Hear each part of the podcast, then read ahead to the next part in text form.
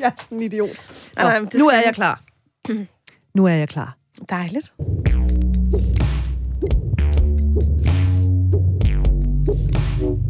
Har du lyst til mere, Britt? Jeg har i den grad lyst til mere, og det fede er, at det er Celestine, der er tantralærer og parterapeut også. Tak fordi, at du har lyst til at medvirke i den her lille, vi kalder det appendix til Vi har lyst. Vi har lyst til mere, som det hedder. Du var jo gæst hos os, da vi talte om rejsningsproblemer. Jeg har i virkeligheden et problem med at kalde det et problem, fordi det bliver sådan meget hårdt, ikke, når man siger rejsningsproblemer. Jeg kalder det rejsningsudfordringer. Det er jo i virkeligheden bare, om det er vanilje fra det ene sted eller det andet sted. Ikke? Altså, det er jo bare Ja, og så samtidig betyder det noget, fordi hvis vi starter med at definere det som et problem, så er det allerede tungere. Ikke? Altså... Ja, præcis. Og Celestine, vi skal jo faktisk, fordi det lovede vi i slutningen af programmet, at vi skal tale om, ikke den kvindelige udgave af rejsningsproblemer, men øh, kvinder kan lide af noget, der hedder vulvodyni. Det skal vi tale om. Men du sagde, at der var faktisk lige et par pointer, du ikke fik med i programmet om rejsningsudfordringer. Kan du riste dem øh, op ganske kort? Ja, det vil jeg rigtig gerne. Fordi det slog mig sådan det her med, at, øh, at vi jo ofte i vores, øh, man kan sige, fælles sexliv, ikke, som danskere, har meget fokus på mandens rejsning. Og hvis den er udfordret, jamen, så bliver det ligesom et problem. Hvor jeg tænkte, jamen, der er jo faktisk nogle løsninger at hente, som ikke handler om, at man skal have en stiv pik. Men hvis man gerne stadigvæk vil gennemføre det her med penetrationen, så kan man jo bruge sin kreativitet. Altså man kan bruge sine fingre, man kan bruge en dildo, øh, som Daisy også nævnte. Og så tænker jeg, der findes jo masser af, af homoseksuelle par, som består af to kvinder. De har jo heller ikke en pik. Det er ikke nogen rejsning. Men man kan jo være kreativ, ikke? Og man kan tage en strap-on på, altså sådan en påspændingsdildo, eller igen tilbage til køkkenet, ikke? Der er jo grøntsager, der har den, den rette form og så videre, at man kan jo bruge mange ting, hvis man gerne vil bevare den følelse af penetration. Altså, så det handler altså også om lidt at holde kreativiteten i gang. Hvis man nu er den der løsning, løsningsorienterede type, der er sådan, jamen altså, jeg vil have det, så... Jeg vil have det. Og så er der jo de kvinder, der absolut ikke vil have penetration, eller måske gerne vil have det, men som har problematikker med det, som lider af vulvodyni. Og noget af det, der er interessant, det var, at jeg nu er det sådan, at mig og Britt er jo, det er jo ikke nogen hemmelighed, vi jævnligt taler sammen, også i forbindelse med, at vi laver de her programmer. Og så sagde jeg til Britt, jeg synes, når vi snakker om det der med, med, med rejsningsbesvær, vi også skal tale om vulvodyni, og så sagde du... Hvad er det? Og det har jeg synes aldrig jeg, hørt om.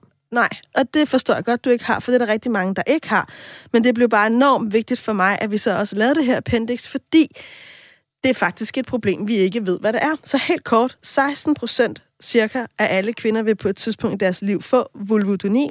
Det er så data fra USA, for vi har faktisk ikke nogen sikre tal på, hvor mange der oplever det i Danmark. Der er for nogle år siden i 2018 lavet en stor undersøgelse i Sverige, der viser, at øh, sundhedspersonale ikke ved særlig meget om det. Men det, det er, det er forskellige former for smerte omkring vulva. Og vulva er alt det ydre af dit køn som kvinde. Så det vil altså sige, det er ikke kun vagina, som er skiden, det er i virkeligheden ydre, indre kønslæber, venusbjerg, hele området.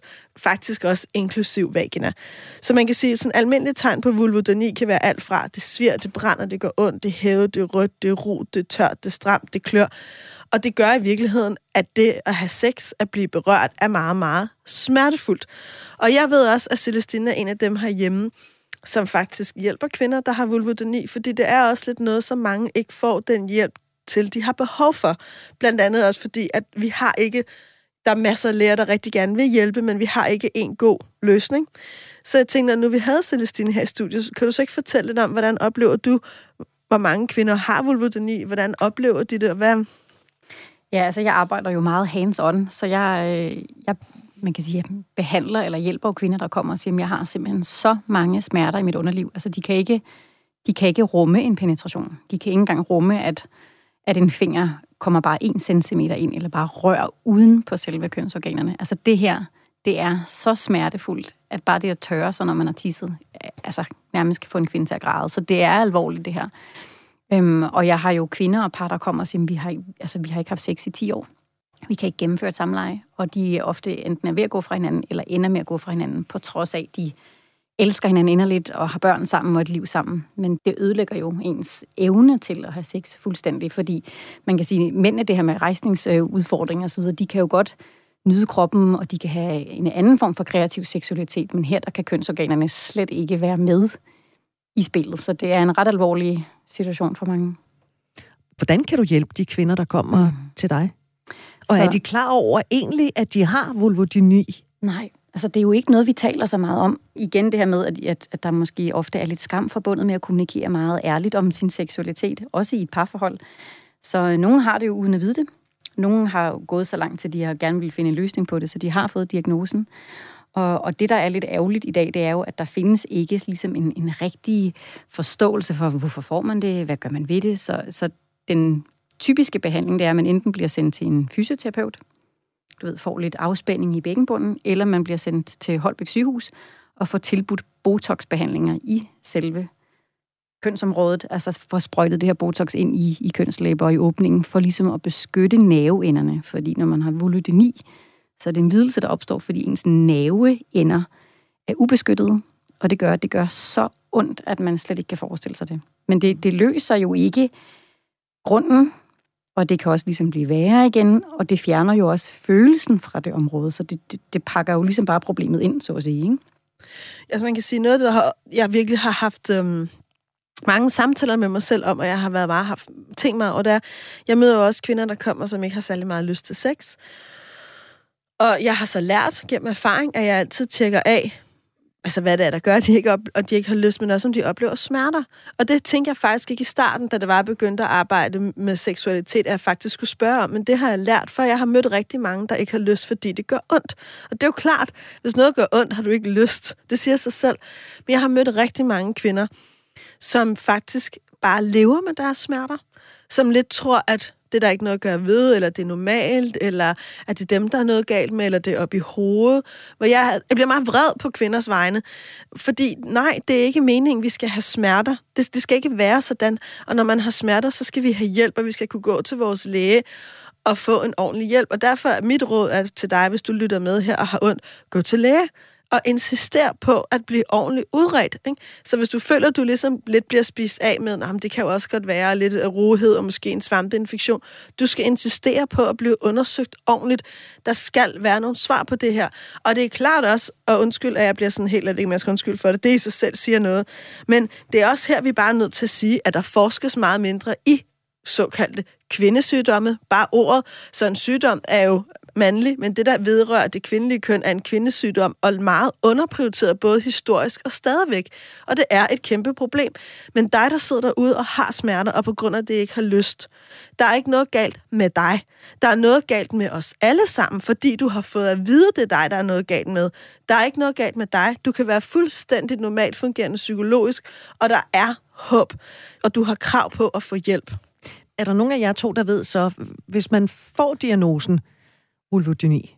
Hvad er så behandlingsmulighederne? Er der nogen af jer, der ved noget om det? Jamen, Udover Botex på Holbæk Det er den eneste behandlingsmetode, der tilbydes. Okay, og fordi så vil jeg, en fysioterapeut, ikke, som kan ja, give dig noget afspænding. Så vil jeg sidde som kvinde og tænke, så er det jo ligegyldigt at gå til lægen. Ja, og det kan godt være, det er det, men derfor skal vi gøre det alligevel. Også fordi på et eller andet tidspunkt, når vi bliver ved med det, så må der også begynde at være noget mere forskning i det, og en lidt bredere samtale. Og rigtig mange af dem, jeg har arbejdet med, eller jeg har mødt gennem så jeg arbejder jo ikke med vulvodyni, jeg ved ikke nok om det, men derfor møder jeg det jo, ender med at sidde fast i et eller andet krydsfelt af en læge, der ikke helt giver det, de har behov for, en fysioterapeut, der ikke helt giver det, de har behov for, en psykolog, der hjælper dem lidt med at håndtere det, og alle mulige former for alternativ behandling. Så i virkeligheden bruger de meget, meget tid og mange penge på at få nogle løsninger, der ikke er helt optimale. Og det er et af de steder, jeg godt kunne ønske, at vi som samfund begynder at arbejde mere på tværs, både af mere bodyworkers og folk, der har en forståelse for det, folk, der har en forståelse for den psykologiske dimension, og folk, der har en meget mere forskningsbaseret, lægelig, faglig tilgang til, hvad er det, der sker i kroppen. Seksologien er et fantastisk fag, fordi det kalder på mange forskellige fagområder, men vi står simpelthen ikke stærkt nok sammen her til at hjælpe de kvinder, og det skal vi gøre noget ved. Så hvis du sidder derhjemme og ikke føler, at du får hjælp, bliv ved med at banke på den dør og gør opmærksom på det. Har du noget at tilføje, Celestine? Ja, det har jeg, fordi at, øh, jeg blev jo kontaktet af en, en seksolog for måske 10 år tilbage, som netop sad selv med volodoni og har undersøgt rigtig meget. Der, der var jeg medvirkende i en bog om det her, netop for at kunne imødekomme alle mulige forskellige løsninger på det her, hvor tantramassage er bare en af dem, hvor jeg var den medvirkende del der, men det er en god bog at læse. Den hedder bare Vulvodyni, øh, Livet landevejen, netop for at præsentere forskellige løsningsmetoder.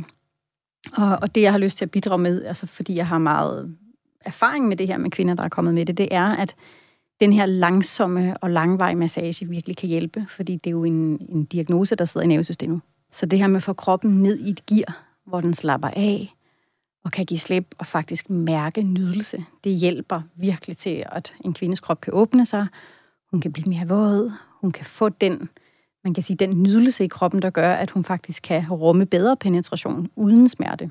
Og det har jeg haft rigtig god succes med. Altså både at kvinder så har kunne gennemføre, at jeg har lavet en, en underlivsmassage på dem helt uden smerte, og så derefter lært mændene, altså hvis de er i et forhold, at gøre det samme, fordi det er jo i parforholdet, det her det skal fungere. Ikke? Så der er håb både om at have et godt sexliv, der ikke involverer dit køn kun, men også at få hjælp til at, at få mindre smerte og mere nydelse i dit køn. Celestine Andersen, tak fordi, at du vil øh, fortælle om det her. Tak for besøget. Ja, selv tak. Fornøjelse.